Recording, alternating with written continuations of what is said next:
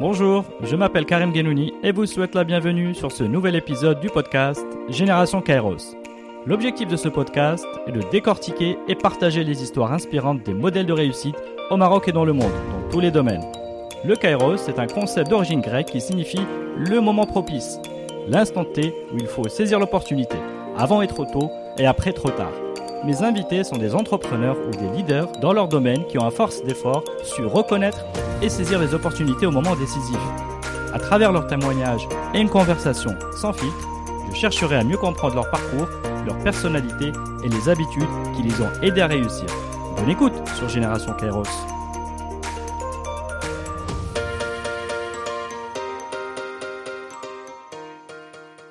Bonjour à tous. Aujourd'hui, j'ai le grand plaisir d'être avec Fadela Bennani. Fadela, bonjour. Bonjour Karim. Merci beaucoup de me recevoir. C'est avec grand plaisir. Eh bien, écoute Fadela, plaisir partagé. Nous sommes dans le showroom euh, de Almaz. À, ah, de Amaz, pardon, à Casablanca. Donc aujourd'hui, on va parler de, ton parcours d'entrepreneur. Pour te présenter rapidement, tu es fondatrice donc, de cette marque, Amaz. Donc c'est une marque euh, de sneakers marocaine. Donc ils vont allier modernité et tradition avec un positionnement qui va réconcilier plusieurs valeurs. Donc tu as le Premièrement, c'est donc une marque écologique avec euh, donc ce côté emballage, euh, pas de matière animale, euh, etc. Tu as le volet équitable, donc pour s'assurer que vraiment c'est une filière qui est éco-responsable. Social, parce qu'il y a une, un programme, Amas Éducation, qui va aller financer une journée de, de résidence, de scolarisation des jeunes filles en milieu rural et artisanal. Donc ce côté moderne que tu apportes et avec ce, retour aux traditions. Donc tu as, tu as, tu as un petit peu, euh, pour moi, tu as un petit peu surfé sur cette vague, à la fois de comment apporter une touche euh, de, tradition dans, le, dans un design moderne.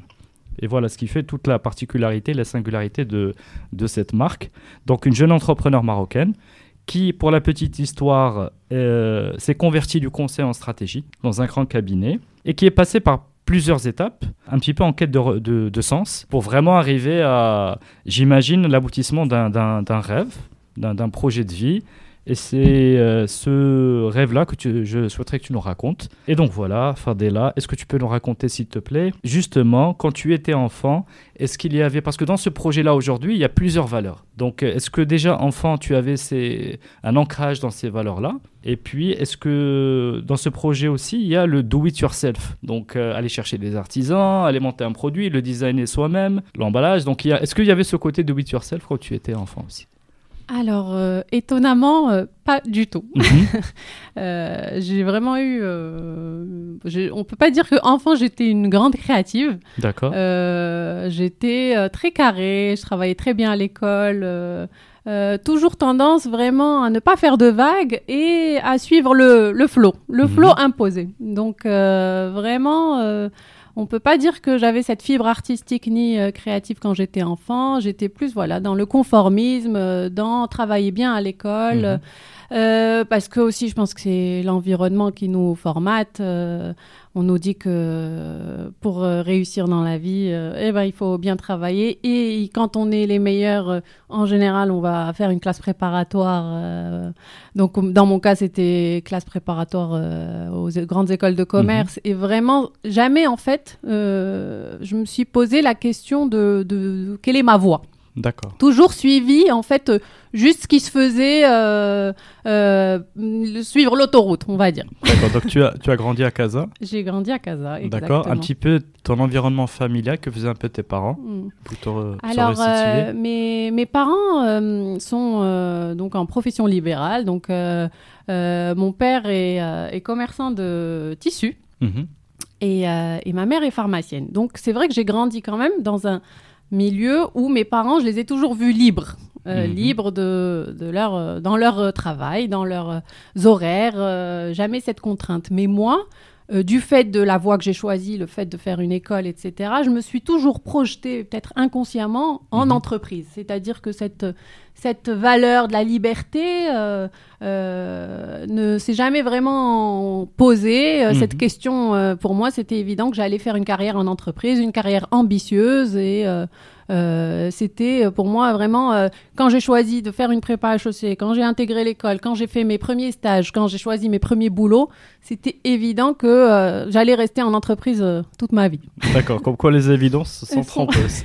Alors, euh, donc tu, pour avancer un peu dans le temps, donc euh, tu, tu fais l'ESSEC en, je crois, en 2008, Euh, Euh. je, je- je- ouais, je suis diplômée en 2008, exact. c'est ça. Et euh, alors, peut-être quelques mots sur, le, sur ce passage par l'ESSEC. Qu'est-ce que tu en gardes comme souvenir? Euh, alors, euh, des souvenirs très agréables parce que, euh, en général, l'école de commerce, après les deux années de prépa, ben, c'est le Club Med. Donc, euh, c'est vraiment beaucoup de, de plaisir. Je faisais partie de la de l'association des Marocains. Euh, donc, euh, on était vraiment dans cette logique de promotion du Maroc, euh, donc sur le campus et donc euh, auprès des autres étudiants étrangers. On a organisé un voyage au Maroc, etc. Donc, toujours, j'ai vraiment eu cet attachement pour mon, mon pays. Mhm. Mon pays, c'est ce qui a d'ailleurs justifié mon mon retour euh, pas très longtemps après mon diplôme parce que ça. parce que j'aime mon pays, parce que pour moi c'était évident que j'allais y retourner. euh, C'est vrai que euh, c'est un, favoriser- retour, euh, c'est un retour plutôt rapide, on va dire. rapide, ouais. Dans... effectivement. Donc, c'est un retour euh, souhaité. Oui, complètement. Et- En fait, bon, pour la petite histoire, euh, le, je, je, je pense qu'au fond, je pensais pas rentrer aussi vite, mais j'ai fait mon échange universitaire au Brésil. Mhm. à Sao Paulo et, et en fait euh, donc un échange qui a duré six mois bon j'ai adoré le Brésil euh, c'est vraiment un pays dans lequel j'aurais envisagé de, de rester vivre si Mhm. c'était pas aussi loin de, de chez moi justement et en fait j'ai trouvé qu'il y avait tellement de points communs entre le Maroc et le, et le Brésil Mhm. et, et- et le retour en France, en fait, après l'échange, a été très dur. C'était vraiment la réadaptation à la vie parisienne après, euh, après, euh, après l'expérience brésilienne était très difficile. Et en fait, je, je, je voyais beaucoup plus le Maroc comme un cadre euh, euh, que je supporterais, qui, serait, euh, qui se rapprocherait plus de l'expérience brésilienne que la France. Donc ça a été précipité. En plus, c'était, euh, c'était, on était en 2008, c'était la crise de Lehman Brothers. Donc les, les perspectives, on va dire, économiques en, en France étaient vraiment pas bonnes. Alors Mm. qu'au Maroc, à ce moment-là, on était en, Mm. en pleine Eldorado. On avait l'impression que c'était... Tout à fait. le- il y avait quand même un vrai essor économique, donc les opportunités pour des jeunes diplômés comme moi euh, fusaient. Donc en fait, à partir du moment où j'ai eu ma première opportunité, j'ai j'ai vraiment pas hésité une seconde. Mm, D'accord. Donc là, tu. euh, donc, re- bon, retour au Maroc. Comment se passe ce retour? C'est-à-dire, euh, au-delà du projet professionnel, donc là où on sent qu'il y a un, euh, un élan positif, qu'est-ce que ça fait de, de, de rentrer au Maroc après, Ah, des, années de, après des années d'études? Moi, j'étais ravie. Mhm. Vraiment, c'est, j'ai très bien vécu mon retour parce que j'étais vraiment très contente de retrouver mes, mes, ma famille d'abord parce que je suis très attachée à, à- à ma famille. Retour aux sources, euh, euh, retour au soleil. Euh, vraiment, ce côté aussi un peu slow life. Je pense que, je pense que voilà, le- la, la vie, la vie à, à Paris notamment était tellement stressante et et, et- et compliqué qu'au final, je, en fait, je savourais beaucoup plus les points positifs du Maroc que, que n'en décrier les points négatifs. D'accord, très bien. Donc là, ce, ce retour au Maroc, alors, donc tu as rejoint le cabinet McKinsey, je crois. Euh, McKinsey, c'était en France. Euh, Mhm. en- au Maroc, euh, j'ai rejoint, je pense aussi par, euh, par fierté nationale et par vraiment patriotisme, j'ai Mhm. rejoint le cabinet Valiance, qui est un cabinet euh, 100% marocain. Mhm. Euh, donc, euh, bon, toujours dans cette logique, en fait, où je me posais pas de questions euh, sur euh, ma, mon- mon- mes choix professionnels. C'est-à-dire que, comme je disais jusque-là, euh, après le choix de l'école de commerce, quand on est en école, aussi par défaut, euh, on va euh, choisir la voie du conseil euh, Mhm. parce que euh, c'est très formateur, parce que... parce qu'on on apprend beaucoup de choses et euh, au final, on, on gagne convenablement sa vie, donc on, on réfléchit pas plus loin que, D'accord. que Et à ça. partir de quel moment tu vas, tu vas commencer à réfléchir? Combien de- Au bout de combien de temps? Honnêtement, je crois que à partir du moment où j'ai rejoint le, le monde du conseil euh, et euh, euh, vraiment dans, dans mon parcours professionnel, je crois que j'ai- au fond, je crois que j'ai toujours été un peu malheureuse. J'ai jamais vraiment été épanouie. Et ça, je le savais, mais c'était quelque chose que je ne voulais absolument pas remettre en question parce que Mhm. c'était euh, la voie euh, inconsciemment que je m'imposais. Donc je me remettais pas en question, mais au fond, euh, je sentais bien en fait, j'avais en fait si on met euh, deux axes, Mhm. en fait il y avait une vraie frustration parce que sur l'axe euh, demande en temps, en effort, en, en temps de travail, en sacrifice, travailler les soirs, travailler le Mhm. week-end, en vraiment dédier sa vie au travail. investi, Donc, investi dans le travail. investissement maximum dans le mhm. travail. Donc ça, on était au, au- au maximum.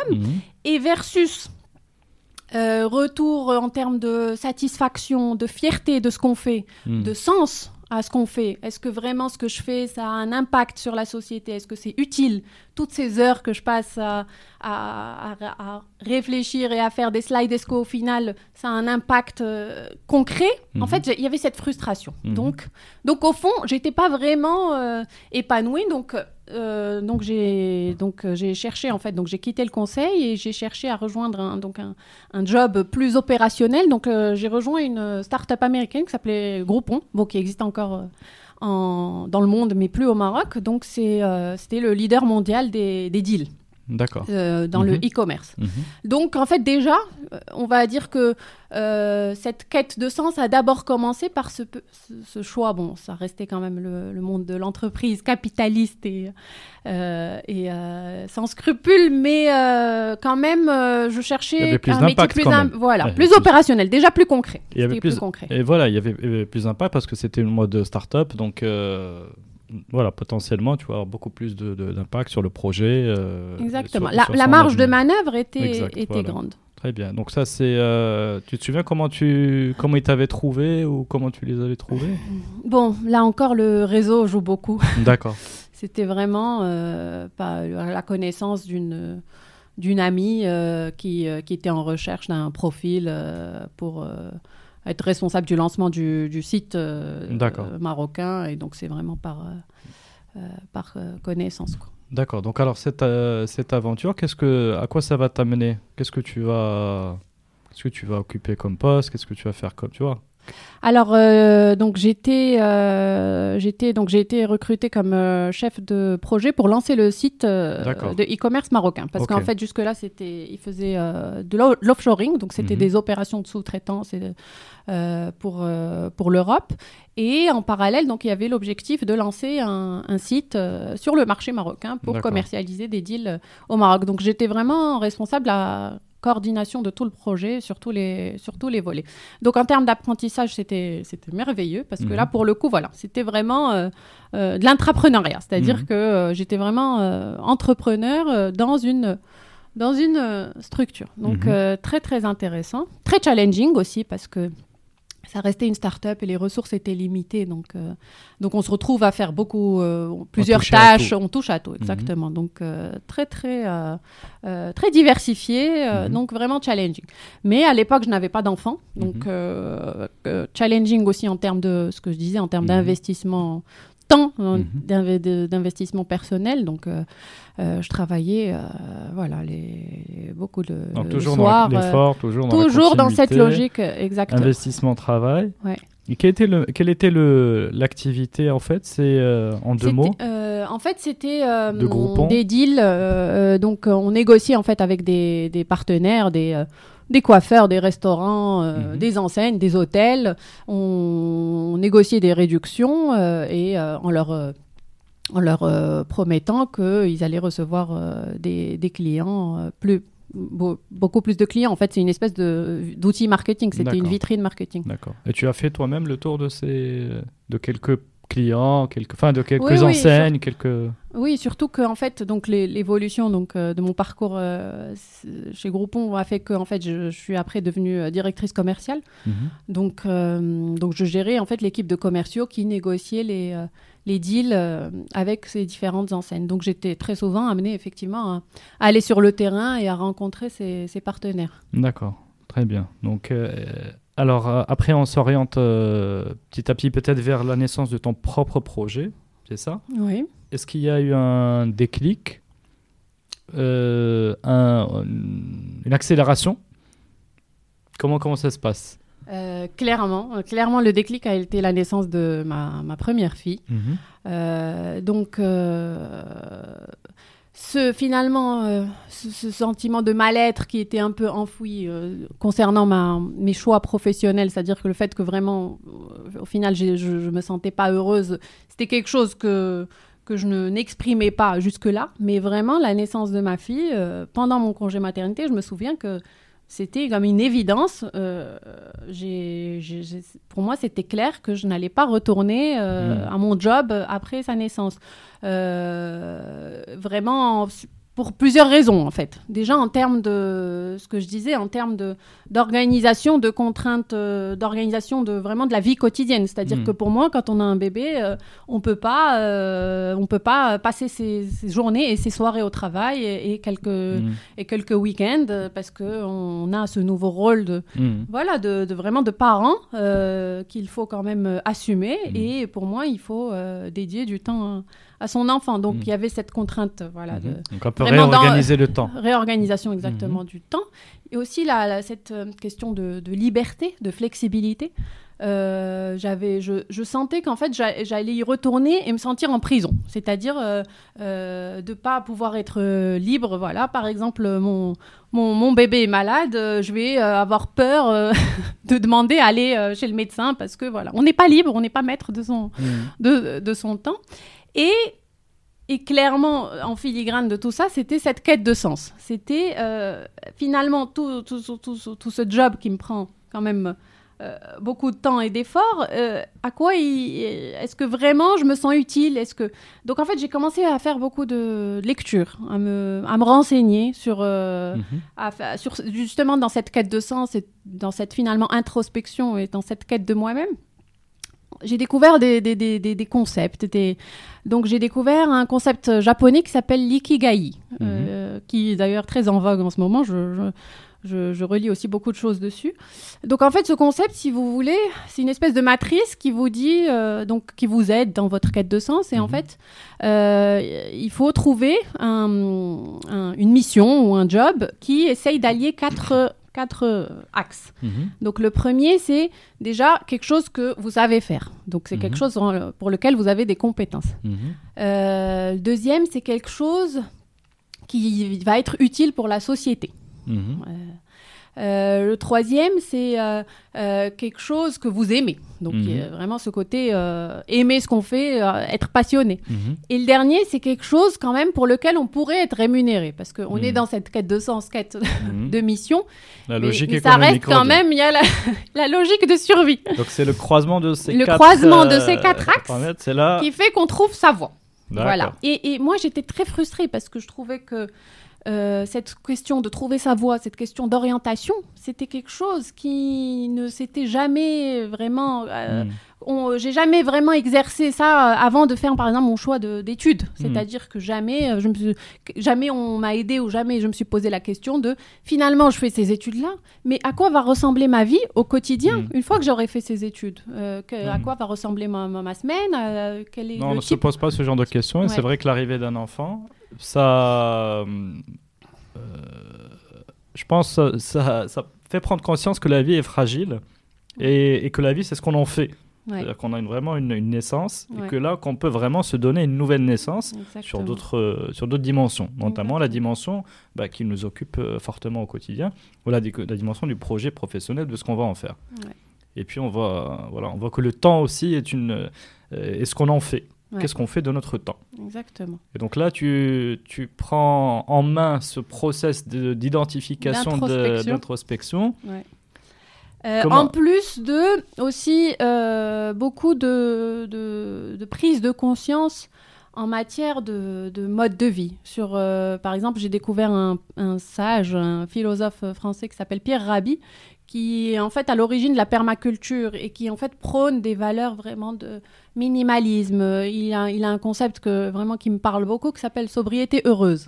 Hmm. C'est-à-dire qu'en fait, j'ai aussi remis en question euh, aussi les, les choix que j'avais faits aussi, peut-être sans vraiment prendre, sans vraiment y réfléchir, mais aussi mon rapport au matériel, mon rapport à, parce que au final peut-être que j'avais, voilà, j'avais euh, choisi des, des, des, des jobs qui étaient, qui rémunéraient euh, très convenablement, mais aussi par voilà, ce confort matériel, euh, par par, par souci de, voilà, de, de gagner correctement ma vie. Mais au final, je me suis rendu compte que euh, je, je pouvais me détacher de ces valeurs matérielles. Mais d'ailleurs, moi, de toute façon, l'argent n'a jamais été un driver euh, Mhm. principal dans, dans ma vie. Euh, sinon, euh, j'aurais pas choisi de quitter mon job aussi sur un, parce qu'au final, c'était un peu sur un coup de tête, c'est-à-dire c'était pendant mon congé de maternité. Donc vraiment, l'argent n'a jamais été un problème. Mais en tout cas, mais j'ai vraiment me suis détachée et je me suis rendu compte que je pouvais consommer beaucoup moins.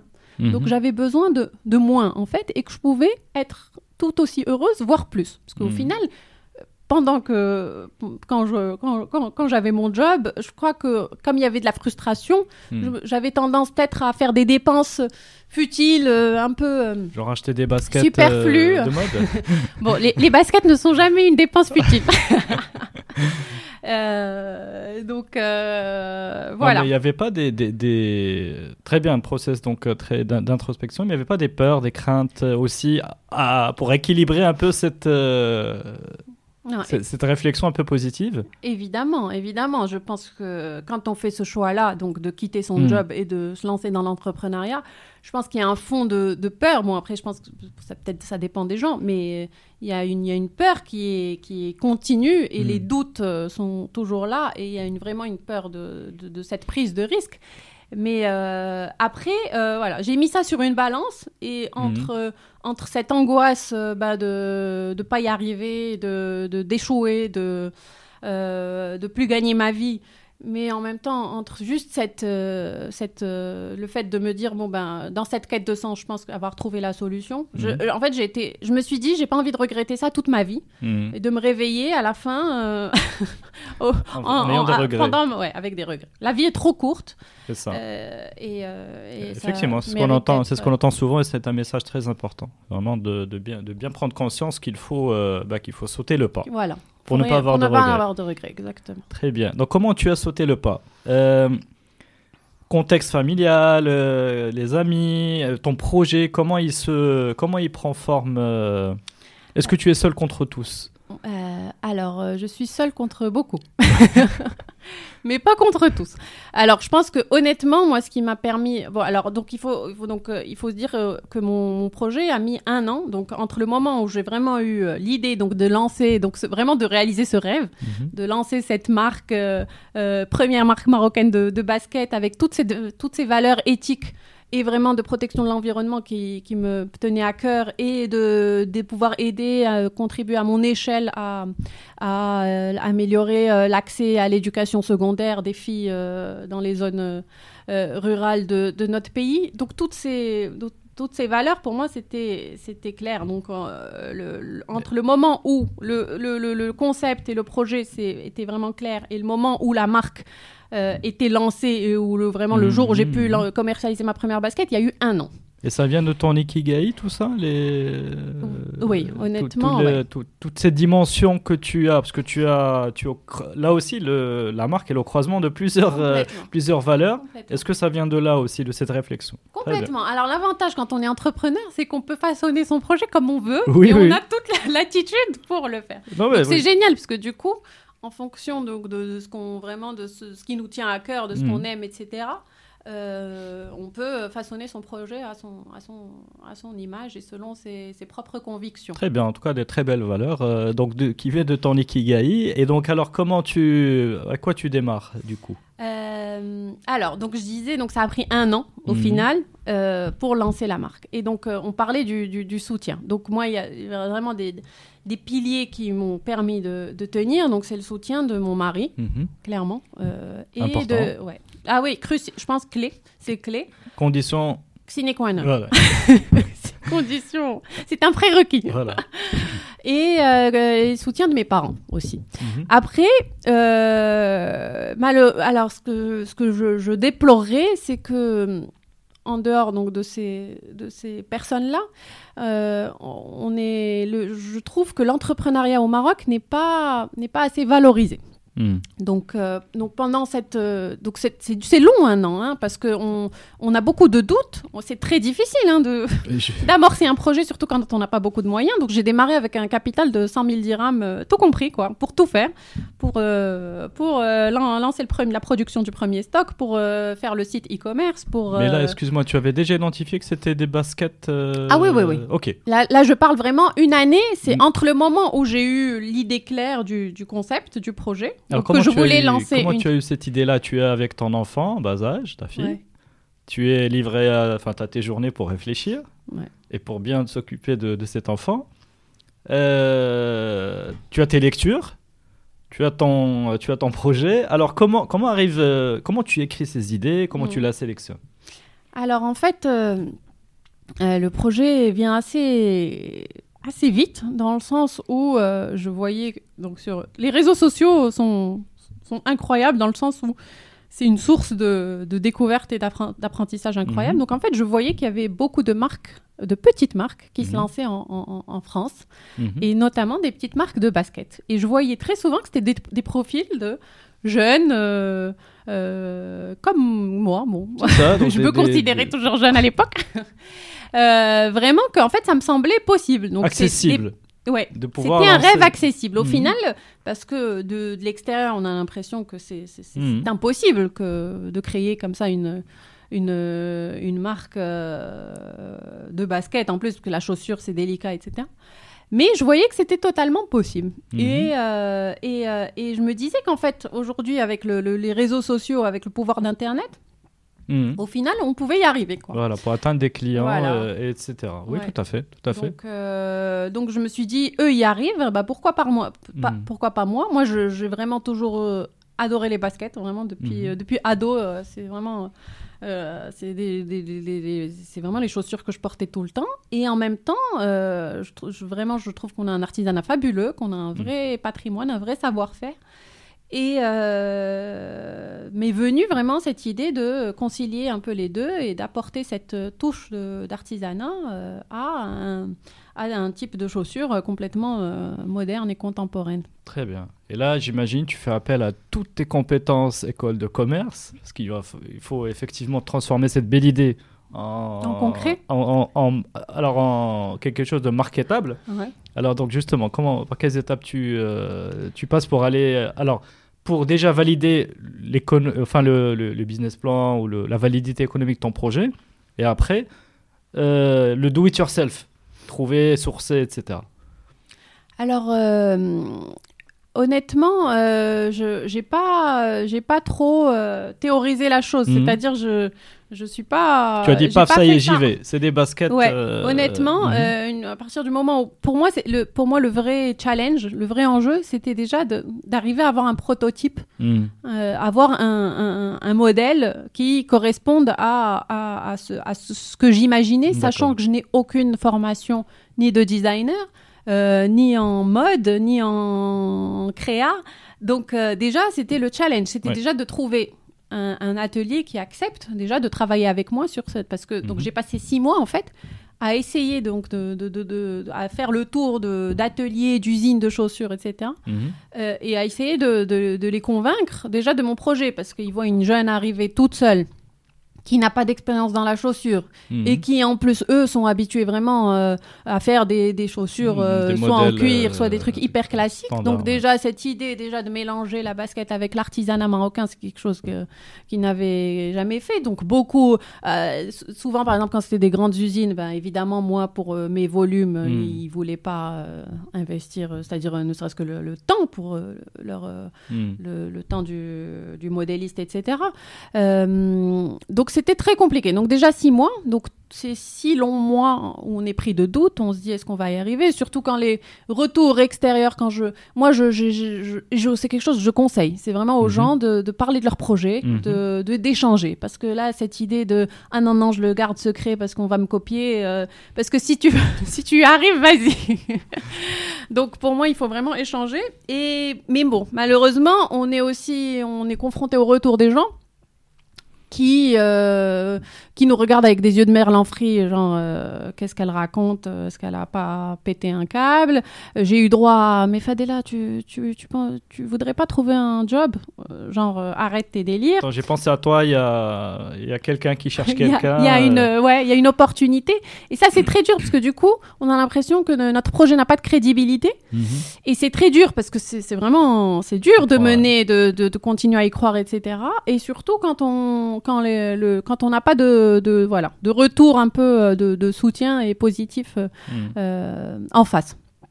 Donc voilà, Donc, vraiment moi effectivement, mon six mois c'est long. hein. Six mois, c'est long. pour essayer avec cet espoir à la fois de, bah, de bah, finalement c'est six mois dans l'inconnu en fait. On ne sait pas trop euh, si on va aboutir. bah, en fait euh, c'était plus que six mois, c'est-à-dire c'était six mois juste pour trouver un atelier Mhm. qui accepte. Ensuite, il a fallu six autres mois pour arriver à, un prototype prototype. à l'image de ce que Mhm. j'avais visualisé. Euh, donc euh, voilà, je me suis accrochée. Donc je pense que la, la, la ténacité, euh, c'est la valeur clé pour l'entrepreneur. Ne pas lâcher. Mhm. Ne pas lâcher, mais bon, tout en étant flexible et à l'écoute quand même. Ne Mhm. pas rester psychorigide. Donc si on voit qu'il y a être très voilà, très très flexible et très Mhm. Et Sur agile. quoi, sur quoi tu as lâché par exemple? Parce qu'il y a des Euh, choses euh, alors, par rapport euh, à bah, ton sur, concept de base. ouais, euh, C'est-à-dire sur le, le- sur le volet écologique, par exemple, aujourd'hui, euh, je, ce que, ce que j'ai d'écologique, c'est le fait que l'emballage de mes chaussures soit Mhm. un tote bag, donc il n'y a pas de boîte en plastique ni de Mhm. carton. Euh, en fait, en démarrant le projet, c'était le seul point qui était écologique, avec le fait qu'elle soit végane aussi. Donc, avec tout le volet, euh, le fait de ne pas utiliser de cuir, avec Mhm. tout, tout ce qu'on sait sur la, la pollution euh, engendrée par la- l'industrie du cuir. Mais, euh, mais, mais moi, mon rêve, c'était que mes baskets soient beaucoup plus écologiques que ça. C'était par exemple d'utiliser du coton, euh, du coton bio. euh, c'était dès le début d'utiliser des matières recyclées pour toute la basket, que ça soit la semelle, que ça soit la, le- le- la tige extérieure, Ah, etc.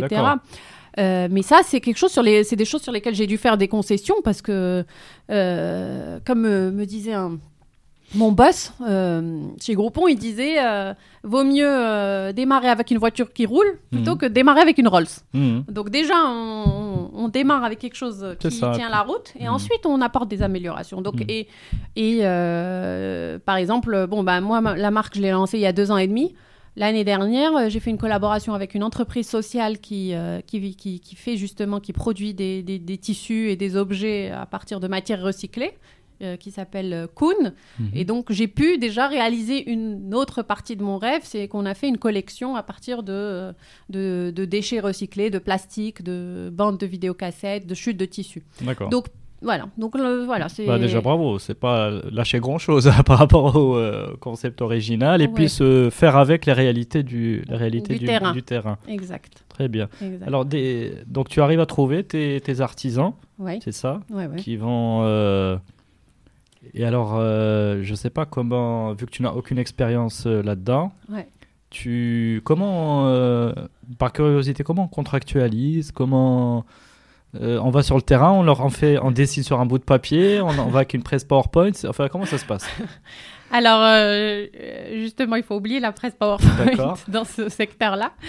C'est euh, beaucoup d'o- d'oral. En Mhm. fait, euh, euh, je... donc, une fois que j'ai trouvé l'atelier, vraiment, euh, j'ai rencontré vraiment quelqu'un de, de- de très de passionné déjà par le secteur de la, de la chaussure, qui, qui aime, qui aime son, son métier et qui était vraiment à l'écoute pour ce, finalement cette innovation que, que j'apportais. Donc, euh, il a fallu en fait dix versions de prototypes. Donc, en fait, c'était comme je travaille pas avec un logiciel, comme euh, comme j'ai pas ouais. dessiné sur un bout de papier. Donc, en fait, euh, on est vraiment, je suis partie d'un modèle de, de basket un peu de, de base. Mhm. Et il a fallu 10 i- itérations, mais vraiment euh, réalisées, quoi. Mhm. Produites physiquement. Parce qu'en fait, à chaque fois donc, qu'il préparait un prototype, je faisais mes remarques. Donc, euh, D'accord.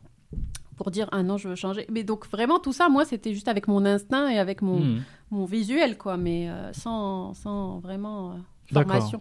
D'accord. Et donc là, tu as, euh, au bout d'un certain temps, tu as ce résultat sous les yeux, ce, Voilà. ce- Qui, qui collait. cet alliage entre le, le, le- la basket euh, de, de- de- moderne, enfin qui répond aux critères de voilà de, de modernité d'aujourd'hui, et le côté tradition. Voilà. Et là, je sais pas, tu fais quelques variantes pour euh, Oui, lancer, fais- lancer ouais. une, euh, une collection, comme on dit, ça? exactement. Donc, euh, j'ai, en fait, j'ai lancé la marque avec deux collections pour femmes. Donc, une qui s'appelle Tarz et l'autre qui s'appelle Mozona. Donc, toujours avec cette touche d'artisanat marocain.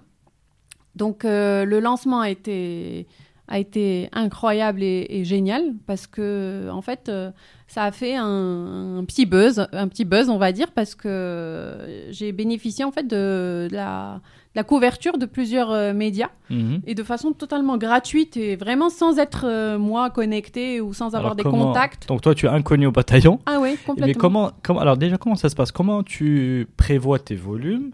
Euh, Est-ce que tu fabriques à la commande? Tu te mets sur, euh, sur les réseaux sociaux, tu lances ton site Euh, Tu vois, tout le... Ouais. Comment tu constitues un peu ton BFR pour, euh, pour lancer les fabrications ou Comment tu organises un peu, un peu tout ça Et puis, une fois que tu as lancé, est-ce que tu te souviens Enfin, comment... Je sais pas, quel était ton premier client, par exemple? Euh, alors, euh, donc j'ai lancé exactement le 20 avril 2017. Mhm. Quand on dit lancer une marque, en fait, c'est euh, une fois qu'on a créé sa page Facebook. Donc à l'époque, j'avais même pas lancé Instagram en même temps. J'avais lancé juste avec Facebook. Mhm. J'avais même pas encore mon site e-commerce qui était prêt parce que les aléas aussi l'entrepreneuriat font que bon, mon site de e-commerce, je travaillais dessus depuis quatre mois à l'époque, mais il était absolument pas prêt parce Mhm. que c'est les, les, Et là, les tu es, aléas. et là, tu es toute seule, hein, on rappelle. hein, Oui, oui, oui, de- toute seule, toute seule. pas d'aide. Mhm. ouais. Euh, donc, euh, le site euh, e-commerce pas lancé. Donc, vraiment, le lancement de la marque juste sur Facebook. Donc, euh, on avait fait un shooting. Donc, c'est ma- mon mari qui avait. Moi qui, moi qui posais, moi qui faisais le mannequin et mon mari qui a pris les photos. Et, euh, et voilà, lancement de la page Facebook où j'explique le, le concept euh, et, et, et, et- et je poste en partageant sur mon compte euh, personnel. Très bien. Et là, euh, vraiment un, un bon buzz euh, Mhm. où euh, les, les- les gens ont accueilli vraiment très positivement le, voilà, le projet, la marque, ça a été beaucoup partagé. Mhm. Et de fil en aiguille, euh, il y a eu un, un article sur le HuffPost, euh, bon malheureusement qui a disparu. disparu, oui. Malheureusement, j'ai appris ça, ça ouais. m'a Mhm. ça m'a fait mal au cœur. Et donc, euh, ce- ce- cet article a eu un impact incroyable. Donc, vraiment, que dans cette logique de, de, L'effet- de partage, de fil en aiguille. boule de neige. Effet boule de neige. Mhm. D'autres journalistes se sont intéressés euh, au concept, au projet, ont écrit dessus. Donc, euh, voilà. Partant de là, c'était lancé. Donc, du coup, euh, honnêtement, mon premier client... Bon, je pense que ça devait être une copine quand même, parce Oui, que les... euh, évidemment. Euh, À quoi, à évidemment. quoi elle servirait sinon Clairement, les, les, les family and friends sont clés quand on... Bien sûr. C'est les, c'est les cobayes. Donc, euh, donc euh, ça, c'était... bon, ça fait plaisir parce que pour le coup, déjà, j'ai senti plus de soutien une fois que le projet était concret, lancé, que euh, pendant cette phase, en fait, de préparation euh, où je me sentais finalement dans un Hmm. tunnel. Euh, on, on parle d'ailleurs très souvent de la solitude de l'entrepreneur parce Hmm. que... Livré à toi-même. Livré à soi-même, exactement. Euh, donc voilà, effet boule de neige. Ensuite, dans la foulée, j'ai lancé le site e-commerce, je pense, deux mois après le lancement sur, sur. Facebook. Après, euh, donc, à ma... donc bon, tout en, toujours en système D. Donc, comme je disais, euh, vraiment. Donc, c'est moi qui. Bon, le site, je l'ai fait avec un, un, un développeur en, Mhm. en freelance, mais. euh, mais avec beaucoup de, évidemment, beaucoup de, de, de travail euh, fourni par moi-même et euh, l'alimentation du site se fait par moi-même, etc. Heureusement, donc j'ai pu capitaliser sur mon expérience chez Groupon, donc je savais comment marchait une, une plateforme, etc. Mhm. Et du coup, euh, Et c'est fabrication à la commande en fait quand je... non, non, non, c'est vraiment de stock la série, j'ai du stock. Donc en fait, pour lancer, par exemple, j'avais fait produire 400 paires. D'accord. Donc après, tout ça, c'est à la louche aussi, on sait pas Oui, trop. euh, Est-ce que tu prends je le, vais la les... série minimum ou euh, optimale, je sais pas. Ouais, voilà. Bon, minimum, non, parce que vraiment, moi, je travaille avec un petit atelier. euh, donc, c'est dans un petit atelier dans la, la, la- la banlieue, la banlieue de Casa, où Mhm. ils sont huit artisans, où vraiment, euh, comme du coup, c'était un petit atelier, il n'y avait pas cette logique voilà, de volume où ils Mhm. m'imposaient un, un- Et une comment commande. tu sais que tu as atteint un, bon produit? Tu vois? Comment Bon, il y a le prototype qui est OK, ouais. et, mais comment tu, comment tu sais que c'est Commercialisable, c'est le bon, le euh, Parce que justement, je pose cette question parce que tu n'es, pas ni, enfin, tu n'es ni secteur. designer ni secteur, donc euh, c'est un peu tu te fais à ton instinct. Honnêtement, c'était l'instinct. Vraiment Mm. le feeling. C'est-à-dire que le prototype, euh, il était à ma pointure, donc je, je j'ai marché avec pendant des jours et des jours. J'ai senti que voilà, que ça tenait la route. D'accord. Mais honnêtement, euh, euh, c'est vraiment le. J'ai senti que, j'ai finalement j'ai compris que c'était le bon que quand j'ai lancé et que les gens Donc, je, accrochaient dis, quoi. je dis ça parce que ma femme Mm. qui m'a voilà, conseillé de te Ouais. contacter euh, a voilà, une paire Qui était est- d'ailleurs qui- une de mes premières clientes. Exactement. Donc l'effet Facebook, mais surtout la- sur la qualité de la voilà de, Mm. la, de la basket. euh, voilà, elle est assez Ouais. impressionnée Ouais. parce que ça voilà depuis le temps. Ça tient et, la route. et finalement donc ça veut dire que les artisans, euh, au-delà de ton idée euh, très créative, et très moderne, c'est que les artisans ont fait du bon boulot. du bon travail. Nos, artisans au Maroc font du Ouais, bon travail. Complètement. Mais ça, je, vraiment, moi, je suis impressionnée par le savoir-faire de nos artisans et surtout que c'est vraiment du travail. euh, vraiment, c'est beaucoup de faits main et, et- et avec un, un souci de la qualité. C'est Bon, ça. Euh, c'est pas parfait, c'est-à-dire qu'on n'est pas dans une logique industrielle de, de- de- de perfection, Mm. mais c'est vraiment du, du- du bon travail. On fait de très belles choses et, et moi, justement, mon objectif, c'est juste de contribuer à, à valoriser ce, ce- ce- vraiment ce beau savoir-faire qu'on a. Et euh, là, je, voilà, j'exporte mes, les- mes baskets euh, à l'étranger. Jusqu'à à aujourd'hui, j'ai- vendu les- mes paires dans, dans plus de 15 pays à travers le monde. Ah ouais. Et euh, tout ça grâce à Internet, vraiment Mhm. juste euh, réseaux sociaux. Et, euh, et, et- et voilà. Et notre savoir-faire, notre patrimoine vraiment euh, plaise énormément à l'étranger. Mm. Bah, écoute. Malheureusement, parfois plus à l'étranger que chez nous. Bah, bravo, parce que tu, euh, tu, pro- tu promos notre, tra- tradition et notre savoir-faire en même temps. Exactement. franchement, bravo. Et là, là, tu dis 15 pays. Et tu, tu, euh, tu fais de la promotion sur Google ou comment ils te trouvent Alors ça, c'est la... 15 pays. Ça, c'est une bonne question. Alors, euh, à, à, à aujourd'hui, j'ai encore jamais euh, investi de budget euh, dans le marketing digital. Très bien. Ouais, c'est. Donc, c'est vraiment bouche à oreille alors. c'est- alors, je pense que c'est bon. Il y a eu, par exemple, un article sur un, un média français pour pour bon, une espèce de média vraiment féminin, mais qui a beaucoup une audience très large qui s'appelle mademoiselle.com donc Mhm. eux ont fait deux articles ils ont je pense qu'ils ont adoré le projet et, Mhm. et, et vraiment de façon gratuite c'est ils l'ont fait c'est eux qui, qui sont tombés dessus c'est-à-dire c'est pas moi qui les ai sollicités et, et ça, ça a eu un impact incroyable sur, mon, sur, mon, sur le e-commerce et sur euh, les exportations en France. Après, euh, je, voilà, je fais beaucoup de ventes aux États-Unis, au Canada. Bon, il y a un effet bouche à oreille. Euh, C'est euh, souvent des Marocains, par exemple, qui vivent, euh, qui vivent là-bas et qui en parlent autour d'eux. Donc, euh, Mm. euh, donc voilà. Mais je pense aussi, c'est vraiment euh, cet effet aussi, euh, juste partage euh, sur les réseaux sociaux. quoi. Mm. Et ton projet euh, de. Je pense qu'il attire aussi, c'est aussi euh, le fait que tu contribues euh, à la scolarisation de ces jeunes filles, donc je le disais au départ. Est-ce que que- est-ce que c'était day one dans l'offre ou c'est venu après pour un petit peu cimenter ton projet social Comment c'est comment c'est venu? Alors euh, là, pour le coup, c'était vraiment avant même Day One, quoi. C'est-à-dire que, en fait, c'est vraiment, euh, je pense aussi dans cette dans cette ikigai et dans cette introspection, je Mhm. voulais vraiment un projet qui ait un, un impact, voilà, positif. Et, et, et moi, donc déjà, donc pendant ma carrière de, de consultante, donc quand je suis rentrée au Maroc, je travaillais beaucoup pour des organismes publics, des ministères, et, et j'ai vraiment réalisé le, le- le- la, la problématique de l'éducation dans notre pays. Et en creusant un peu, j'ai compris que pour euh, les filles euh, et en zone rurale, c'était d'autant plus compliqué. Mm. On a atteint 70% d'analphabétisme pour les filles dans le rural. Donc, euh, pour moi, c'est déjà ce fléau, je me disais, bon, euh, si je peux y contribuer à ma façon. Bon, après, j'ai découvert, par exemple, je me suis inspirée, en fait, euh, par ce programme Amas for Education, je me suis in- inspirée d'une marque de, qui, bon, qui était à l'origine de chaussures, mais maintenant qui s'est diversifiée, qui s'appelle Tom's. C'est une marque américaine. Mhm. Et eux, en fait, ont lancé un, un programme qui s'appelle One for One. Donc, euh, en fait, c'est vraiment cette, euh, pour chaque paire, eux, qu'ils vendaient au début, ils euh, donnaient une paire de chaussures à des enfants euh, défavorisés euh, dans, dans- vraiment dans plein, plein de pays dans le monde. Mm. Et, et en fait, je me disais, dans cette logique, bon, clairement, je vais lancer un projet avec une logique économique, euh, avec une viabilité Mhm. économique, de rentabilité, mais j'étais vraiment dans cette logique de euh, business for good. Quoi. C'est, si je peux euh, quand même contribuer à une cause qui me, me tient à cœur, ben c'est, Mhm. C'est- en fait, c'était une, c'était pour moi une condition euh, clé. euh, Je pense que c'est une nouveauté au Maroc. hein. Enfin, si je, je pense qu'il n'y a vraiment pas d'autres. euh, J'ai pas en tête d'autres Ouais. marques ou bah, quelle que soit l'échelle hein, hmm. qui, font la même chose. Effectivement, Enfin, effectivement, euh, moi non plus, je je vois pas d'autres marques. Alors que franchement, c'est pas compliqué parce que euh, bon, j'ai bon, mis quand même pas mal de temps à trouver l'association Mhm. que je voulais aider. Et vraiment, euh, je me suis assurée, je suis allée sur place, etc. Je me suis Mhm. assurée vraiment que le travail était sérieux et et, et- c'était vraiment du, Donc ils du sont super dans, travail. dans- à Marrakech, non? Ils la sont région dans la Marrakech région du Haut-Atlas, ouais, D'accord. dans, dans les villages euh, vers le euh, D'accord. Esni. Ok.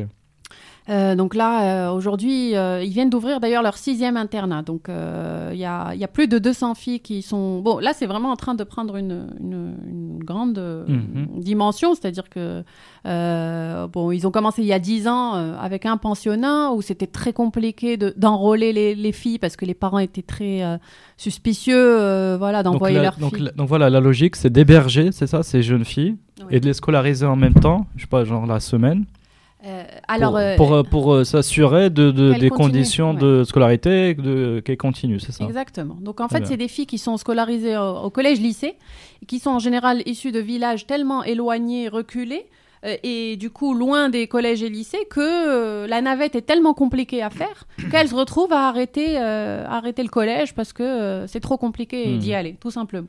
Même si les parents ont envie qu'elles qu'elles continuent. Très Ce bien. qui d'ailleurs n'est pas n'est pas garanti quoi. Et, et du coup, euh, donc cette association construit donc ces internats proches des collèges et lycées publics, Mhm. euh, où donc ces filles sont euh, logées, euh, nourries, blanchies, elles sont encadrées par ce qu'ils appellent des house mothers. Mhm. En fait, le fondateur de l'association est un Anglais qui possède une maison d'hôtes Mhm. dans la région et qui voulait vraiment donner quelque chose en retour à cette région qui lui a tant apporté. Et vraiment, il a remarqué cette problématique voilà, de, de la scolarisation des filles qui abandonnaient l'école. Et du coup, il y a un proverbe sénégalais qui dit euh, éduquer une fille, c'est éduquer une nation. Mhm. Donc clairement, euh, l'enjeu est tel qu'on ne peut pas on peut pas se permettre de juste accepter ce, ce- ce- cet état de fait. Et pour moi, qui finalement ai grandi à Casa, où l'accès à l'éducation était une évidence, euh, où je ne je, je pensais pas que ça pouvait être euh, difficile d'aller à l'école, quoi. Hmm. C'était tellement, voilà, pour- tellement évident. Que, euh, et euh, tout ça, c'est à même pas trois heures de chez moi, quoi. C'est Hmm. c'est- pas non plus. C'est une réalité autre- proche, hein. C'est une réalité proche, exactement. Donc euh, voilà, je voulais y contribuer à ma façon. Eh ben, bravo encore Fadela. Merci. Revenons à Amaz. Ouais. Amaz, donc, qui vient de donc, cette marque. Ouais. On n'a pas parlé en fait, de ça, la... vient de Ber- ça vient de Amazir. D'accord. Parce que en fait, donc les ces filles que j'aide, euh, donc cette euh, Mhm. association, donc les internats sont dans des villages euh, berbères à Mazir. Mhm. Donc je voulais vraiment, voilà, donc déjà leur, leur, voilà, se- le- le- valoriser aussi leur, leur région, leur patrimoine. Donc le fait aussi que ça s'appelle Hamas, le, le logo est une fibule, c'est vraiment dans cette logique de valorisation de notre patrimoine, quoi. Parce que malheureusement, comme je disais, euh, euh, comme je disais tout à l'heure, je trouve que euh, au Maroc, nous les Marocains, Mhm. euh, sommes beaucoup moins fiers de, et valorisons moins notre euh, patrimoine notre- et notre savoir-faire que, Mhm. des, que des étrangers, au final, qui viennent le découvrir. Et, Mhm. euh, et- Mais ce choix de Hamas, pardon, c'est c'est naturellement, il est venu naturellement. T'avais pas d'autre choix, euh, comment dire euh, Bon, après, c'est du brainstorming, quoi. Quand on a fait une école de commerce, oui, comme tu disais tout à l'heure, il faut marketer. Donc, euh, donc- mais, mais honnêtement, j'ai pas eu, je me souviens pas avoir eu beaucoup de, de choix dans ma tête. quoi. Hmm. C'est venu assez vite. euh. après, je trouvais ça sympa parce que Hamas, ça faisait ama- amazing, genre ça Ah oui, rappelait vrai. amazing en anglais. Euh, honnêtement, je, le choix de la marque était venu assez vite, quoi. Très Ouais. bien. Et donc aujourd'hui, euh, je reviens parce que ça me, ça, ça me fascine réellement d'être, euh, d'exporter au niveau de 15, euh, 15 pays. Je sais pas comment tu es. Logistiquement. Voilà, logistiquement, Logistiquement. c'est quand même une, euh, une autre dimension. Tu dois un peu t'organiser, t'équiper. Tu peux me raconter aujourd'hui entre, entre les débuts où tu étais sur Facebook en, en espérant vendre euh, ta série. Aujourd'hui, alors tu deviens une plateforme d'export à l'international. Euh, Il y a peut-être encore de la Ça galère. reste- Ça reste encore à petite échelle. hein, euh, On sent un potentiel énorme, Mm. réellement, en t'écoutant, et je pense que tu le sais aussi. Maintenant, c'est quoi les, c'est Next quoi step. les next steps ouais. Ouais. Alors, voilà. Donc, comme tout entrepreneur qui, qui, qui se respecte, bah, j'ai beaucoup galéré et je galère encore. Donc, en fait, chaque, chaque euh, nouvelle étape est une, est une galère et il faut trouver sa réponse. Donc, euh, bon, ça, c'est une question qui s'est posée dès le début parce que j'ai eu de la demande à l'étranger euh, vraiment très vite. Donc, beaucoup, euh, on- euh, 80% de mes exportations se font en France et en Belgique. C'est-à-dire, c'est vraiment mes, mes premiers marchés. Mais il fallait trouver une solution logistique déjà à cette exportation. Mm. Euh, donc j'ai contacté tous les, les, prestataires de transport Mhm. international, euh, type euh, DHL, FedEx, euh, Chronopost, etc. Euh, alors la première euh, chose, c'est que c'était très cher. C'est Mhm. donc euh, c'est très cher d'en- d'envoyer. Au final, donc j'ai contracté avec FedEx qui a une super offre pour euh, en fait les, les, les, les plateformes de e-commerce Mhm. au Maroc. Donc, au final, par exemple, ça coûte euh, 15 euros pour la France d'envoyer une paire de chaussures. Ce qui est vraiment beaucoup moins cher que le reste du marché. Ça peut paraître déjà, Oui, pas ça- mal. C'est pas mal. c'est ouais. c'est pas mal, mais c'est déjà beaucoup moins cher. Mm. Voilà, ça c'est la solution un peu système D Mhm. pour pouvoir, euh, pour pouvoir euh, envoyer à, à l'étranger. Mais il n'y a Mhm. pas de solution euh, qui permette, pour l'instant, à, à des, des artisans marocains, à des, même des plateformes marocaines, de, d'exporter Ah, il, faut, il faut ouvrir une boutique. là-bas. Ah, oui. Euh, ça coûte très cher. Oui, euh, j'imagine, mais Ça euh, je crois, mais ça me fait penser à bon, ça va me revenir. Il y a un, un projet équivalent qui fait la promotion de. Il y a- des, il y a des, des filières qui existent. Il y a des, des d'artisanat qui, qui ont des petites boutiques comme ça. Des vitrines e-commerce. Non, pas. éco- Enfin, c'est des, des, Ah, des petites vraies boutiques. boutiques. Oui, oui, des, Ah, des petites boutiques. Et je pense que les, les baskets auraient leur place. Euh, il faut. Il faut, euh, il faut regarder ça pour justement être, être euh, proche, enfin, Ouais. à la fois être sur le côté promotion et, Ouais. et disponibilité. Donc, Et prix. euh, ouais.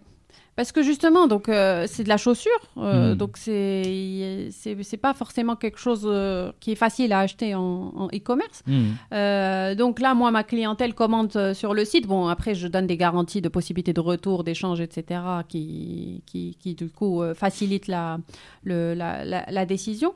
Mais, mais clairement, là, moi, pour moi, la next step, c'est voilà, c'est de, de, de trouver des, des distributeurs à l'étranger pour Mhm. pouvoir justement.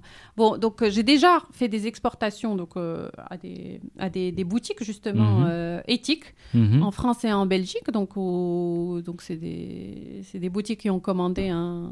Bon, des- ça reste des petits volumes, mais, Mhm. mais voilà déjà un, un- un petit stock. Donc, l'idée, c'est de développer ça. Bon, après, il y a aussi une problématique euh, en termes de, de- de pricing, c'est-à-dire qu'à partir du moment où on commence à avoir des, des distributeurs. Moi, j'ai toujours tenu à ce que, à ce que mes, mes, mes, mes baskets soient accessibles. Vraiment. euh, euh, mais c'est compliqué quand on est sur ce marché de la mode éthique où finalement tous les coûts sont plus élevés. Hmm. Déjà, on fait des, des petits volumes, Mm. on, on vraiment on s'assure des conditions de travail de, des- artisans, des, vraiment de, euh, de- de- des revenus de nos artisans. Donc vraiment, l'idée, c'est de c'est de pas faire de l'exploitation. Euh, donc on se retrouve tout de suite avec des coûts euh, supérieurs. Donc au final, je suis obligée de, de, de renier sur euh, ma marge pour pouvoir garder ces prix accessibles. Mhm. Et le problème, donc, quand on veut penser à, à faire de la distribution et, euh, et passer donc par des intermédiaires, c'est que du coup, il faut intégrer leur, euh, leur marge dans, le, dans le, Tout à la, structure de, de coûts. Et du coup, ça devient plus compliqué. Donc, euh, je- en ce moment, je suis un peu dans cette problématique-là de pricing euh, pour pouvoir intégrer des distributeurs.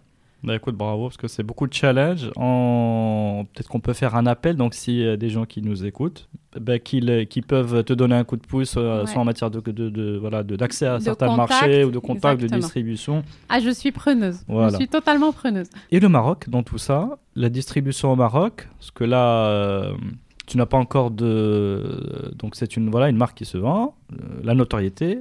Et pourquoi pas un point de vente au Maroc ou un, quelque chose, voilà, un store au Maroc euh, qui soit pas uniquement euh, du commerce euh, en ligne Ouais.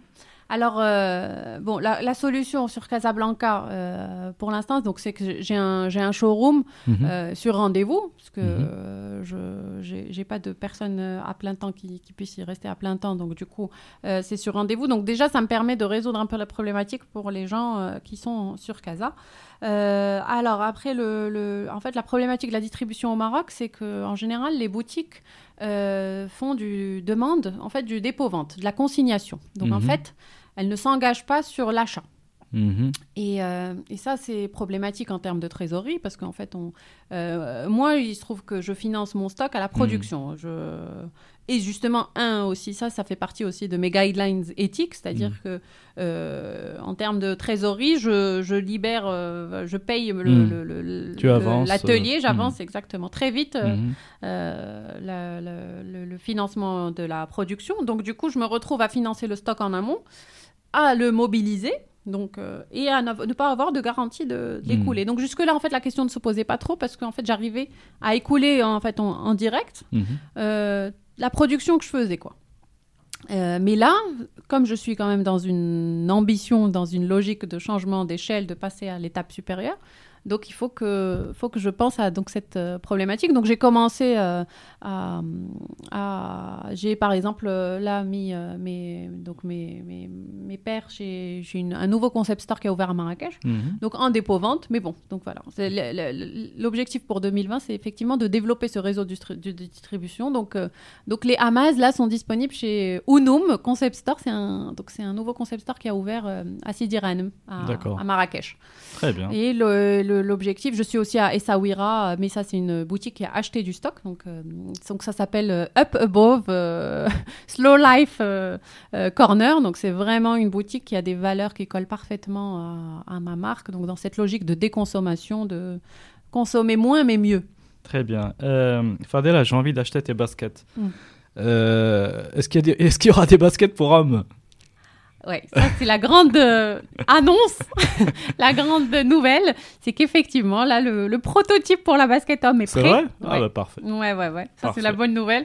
Et parce que j'ai eu vraiment beaucoup de demandes de la part des hommes qui étaient assez frustrés et jaloux. Et là, et du coup, j'espère que... c'est pour le printemps. Et j'espère, Inch'Allah, j'espère qu'après après avoir écouté ce, ce podcast et toute, euh, et toute la bonne énergie que tu diffuses, et, et ça va aller, Inch'Allah, en croissant. Inch'Allah, bah, merci. euh, pour, franchement un très beau produit. En parlant du produit, Oui. Les, tes inspirations. Euh, bon, donc tu n'es ni, je rappelle, ni designer, ni n'a baigné dans le monde du, de la mode création. ou de la création. Où, où est-ce que tu trouves euh, tes inspirations pour, euh, voilà, pour euh, améliorer ton, ton design ou ton, le fait waouh? Alors, euh, j'ai beaucoup, je me suis beaucoup baladée dans, dans les, les, les souks, Mhm. que ce soit le euh, que ce soit le Medina à, à Marrakech. Et, et, et- vraiment, euh, voilà, comme je disais tout à l'heure, j'adore, hein, vraiment, j'adore notre artisanat. Je trouve qu'on fait de très belles choses. Euh, donc, mais moi, ma logique, c'est comme c'est d'intégrer une touche marocaine, mais, mais légère, on va dire. Mhm. Donc je, voilà, jusque là c'est très facile parce que on a on a vraiment de, de très belles choses Euh, et c'est vraiment juste je- voilà, j'écoute mes goûts euh, et, euh, et, et voilà. Mais en fait c'est je me suis rendu compte que c'est un apprentissage la créativité. C'est Mhm. il faut pas se dire ah non je suis pas je suis, j'y créatif. connais rien. Je... Ouais, je n'y connais rien, j'y arriverai pas. Mhm. En fait, franchement, quand on se fixe un objectif, Mhm. Eh On ben, se- on se découvre des on se aptitudes, découvre et- euh, et- et je- mais vraiment, quoi. Non, c'est jamais, vrai. euh, jamais j'aurais cru que, que, que, que je pourrais. euh, Non, c'est vrai, il y, a le- il y a le talent, euh, on va dire, Inné. il y a le travail, il y a Ouais, le travail et la passion. complètement, Et le travail et la passion dépassent largement ce- Ouais. cette part de, C'est- de ouais. talent inné. côté, Tout à fait. Quand on veut, on peut. Donc ça la- ça la- paraît basique, mais c'est vrai. c'est vrai, donc la curiosité, l'exploration, et voilà. Et le... L'inspiration aussi, par, euh, de voir euh, ce qui se fait, quoi. Hmm. Et, euh, ta pire nuit d'entrepreneur Vraiment la période où tu, où- qui t'a un petit passage un peu compliqué, mais qui t'a donné de bonnes leçons. Est-ce que tu, tu as des une pire nuit de nuit blanche? Euh, alors, euh, bon, ça reste quand même les débuts. Euh, c'est en fait c'était avant même que je trouve cet atelier. Mhm. mais au, au final, j'avais rencontré beaucoup d'ateliers, ou donc vraiment un atelier avec le, sur lequel j'avais plein d'espoir, où, qu'est-ce qu'on, j'étais fatiguée et vraiment, je, voilà, je voulais que ça marche. Mhm. En fait, il m'a fait un prototype, euh, on aurait dit des pantoufles de grand-mère, quoi. D'accord. qui était à 10 000 lieues, alors que j'avais fait vraiment beaucoup d'efforts et d'a- d'a- d'aller-retour. Ouais. En fait, c'est- beaucoup de- d'énergie, beaucoup d'efforts. Donc, je, voilà, j'ai passé beaucoup de temps en voiture à, à faire le tour des, des, des- des ateliers, des artisans, etc. Et au final, donc, euh, quand j'ai vu le résultat de, de la pantoufle, euh, ça m'a cassé, quoi. Ça m'a, ça m'a, un peu déprimé pour, on va dire, une semaine. D'accord. Oh, bah, ça va, tu as rebondi vite après. euh, ouais, tu es bah, de toute façon, vite. j'avais pas le choix. Tu es, J'avais pas le retom- choix. tu es retombé vite sur tes, sur tes pieds. Très bien. Est-ce que tu as des, euh, des conseils aux entrepreneurs, justement, euh, pour, euh, pour réussir leur projet ou pour, euh, pour se lancer? Alors, euh, comme je disais tout à l'heure, je pense que la valeur de ténacité et de, de vraiment d'endurance, c'est euh, ne pas lâcher l'affaire et continuer à, à- à y croire euh, coûte que coûte. Euh, bon, après, euh, c'est aussi, moi, ce, que, ce dont je parlais tout à l'heure, c'est vraiment ce détachement du matériel. C'est-à-dire qu'il faut accepter que, que nos revenus euh, ne soient pas euh, mirobolants. Hmm. Euh, vraiment, bon, après, il y en a qui peuvent devenir richissimes très vite, mais Mm. c'est assez rare quand même. Il Faut on, dit, on dit en général que pendant trois ans, voilà. voilà. Mm. C'est vraiment cette, euh, être prêt à, voilà, à, à- à tenir donc, euh, sur la, la durée, et, euh, sur vraiment cette, voilà, cette baisse, de- ou en tout cas ces revenus. Euh, qui sont euh, limités euh, et, et- et voilà être très optimiste sur sur sur l'avenir quoi ne, ne pas ne pas se décourager et, et se dire que que l'avenir sera glorieux Très bien. Alors, le... est-ce qu'il y a un livre que tu recommandes? Pardon je voudrais juste aussi rajouter aussi ne pas se laisser euh, ne pas se ne pas être cassé par les remarques des gens, par les retours. Alors, parce Mm. qu'il y a une, une petite anecdote que- qui m'a beaucoup marqué. C'est euh, donc en fait euh, moi quand j'ai lancé donc la marque, j'ai fait beaucoup de ventes éphémères, donc ce qu'on appelle des pop-up stores. euh, donc j'allais dans des, des- ce qu'on appelle des marchés de créateurs ou parfois même juste ma marque sur une ou deux journées. Mhm. je faisais en fait le, bah, je faisais Casa, Rabat, Marrakech, les grandes villes où il y avait de la, de la demande. Et, et je me souviens, euh, donc j'étais c'était à Rabat et un, un ancien collègue consultant Mhm. en fait que sa femme avait traîné euh, à cette euh, à cette vente. Donc qui, qui ne s'attendait absolument pas à me voir parce que donc elle lui avait juste parlé de cette nouvelle marque de basket marocaine. Et, et- et j'ai cru qu'il allait avoir une attaque quand il a vu que c'était moi. Et, et, ces mots euh, m'ont vraiment m'ont choqué. Il m'a dit euh, quoi ton père t'a payé toutes ses études pour que tu de, tu vendes des chaussures? Euh, Ah ouais. donc euh, ouais donc, euh, ce que je disais tout à l'heure sur la valorisation de l'entrepreneuriat. C'est-à-dire que dans cette logique un peu de statut social, de réussite, etc., Ouais, oui, oui. l'entrepreneur n'est pas, n'est pas valorisé. Non, mais c'est une vision très réductrice de ta personne, de ton projet, de tes choix, Complètement, complètement. Qui, Bon. euh, qui fait un peu euh, froid dans le dos. froid dans le dos. C'est ce que je disais, donc ne pas se, ne pas se laisser ça. démonter par ce genre de remarques euh, un peu, un peu stériles et stupides. Absolument. Je disais le livre ou la rencontre qui t'a, je sais pas, qui t'a inspiré, qui t'a changé. Tu nous as parlé d'Ikigai, Mhm. un très bel, très bel outil. Je sais pas si tu as des, un livre à recommander peut-être là-dessus pour retrouver son Ikigai. Et puis le, ou je sais pas, une rencontre inspirante. Euh, alors, euh, des rencontres inspirantes, il y en a eu beaucoup, mais je pense que ce projet m'a donné une, une opportunité incroyable. Ne serait-ce que pour ça, je ne regretterai jamais d'avoir euh, de m'être lancée dans cette aventure. C'est que j'ai eu la chance de rencontrer le prince Harry. Ah oui, c'est vrai. Ouais. C'est vrai, c'est vrai. Euh, Alors- donc, euh, la- lors de, donc, de sa visite euh, avec sa femme, bah, c'était en février dernier d'ailleurs. Mhm. Et et voilà, incroyable parce que justement leur visite était axée sur l'entrepreneuriat social et sur l'éducation des filles. Très bien. Donc voilà, par aussi, mais par il y a des rencontres aussi qui, Mhm. qui sont vraiment euh, hyper enrichissantes. Donc, c'était euh, par l'intermédiaire de Rizal Menjra, qui, est- qui est une dame incroyable, qui a, qui a, qui a d'ailleurs créé là, un, un mouvement, une association qui s'appelle Maroc Impact. Donc, vraiment, le but, c'est de, de promouvoir les, euh, les entrepreneurs sociaux, l'entrepreneuriat social au, au Maroc et de Mhm. le, de le booster parce que je pense que l'entrepreneuriat est un levier clé pour, pour notre pays, pour Mhm. vraiment. euh, euh, pour euh, son, développement, euh, mais l'entrepreneuriat social encore plus parce que c'est vraiment c'est inclusif. C'est exactement ce que tu fais. Ouais, ce que j'essaye de Mm. faire effectivement. Et donc cette dame donc euh, euh, était en contact avec l'ambassadeur du, du, du Royaume-Uni Mhm. et donc à ce moment-là qui lui a demandé de donc d'identifier quelques entrepreneurs Mhm. sociaux qu'elle connaissait. Et donc j'ai voilà, j'ai eu cette chance de rencontrer le, le prince Harry et donc euh, j'ai eu la chance de pouvoir échanger euh, donc avec lui quelques mots et, et- et voilà. Et euh, et j'ai été vraiment marquée par son humilité, par euh, son sens de l'écoute. Donc il a vraiment euh, pris la peine voilà de s'intéresser à mon projet. Donc on a on a parlé de euh, d'éducation des, des filles et, et voilà de, de voir en fait euh, bon je pense aussi cette humilité là je pense que c'est peut-être quelqu'un qui n'était pas vraiment n'a pas toujours été fait pour cette sphère du pouvoir etc parce que Mm. là l'actualité fait qu'ils ont fait.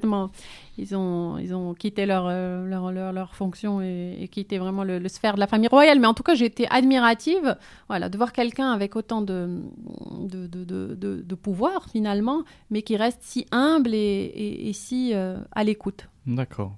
Très bien. Est-ce qu'il y a un livre aussi, côté entrepreneuriat ou. euh, Alors, euh, côté plus, euh, voilà, introspection. Mhm. quête de sens, c'est euh, ta deuxième vie commence quand tu réalises quand tu, que tu n'en as qu'une. D'accord. Alors, je me souviens pas du nom de l'auteur, mais en tout cas, voilà, c'est vraiment un, livre qui se lit très bien et qui, qui aide beaucoup, voilà, en fait, dans cette quête de, du, Mhm. de du sens. Très bien. Alors, avant de. Peut-être une dernière question, Fadela.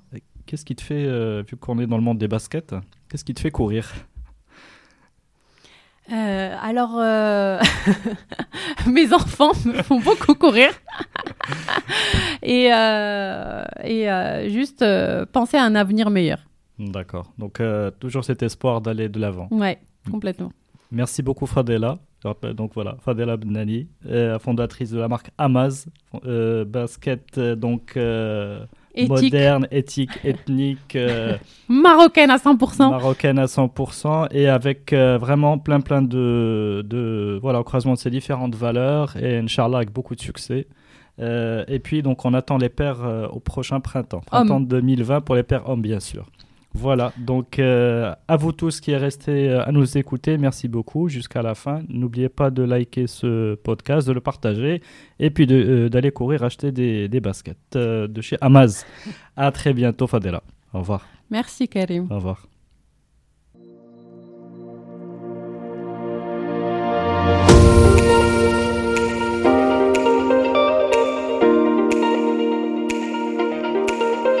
D'avoir suivi cet épisode de Génération Kairos.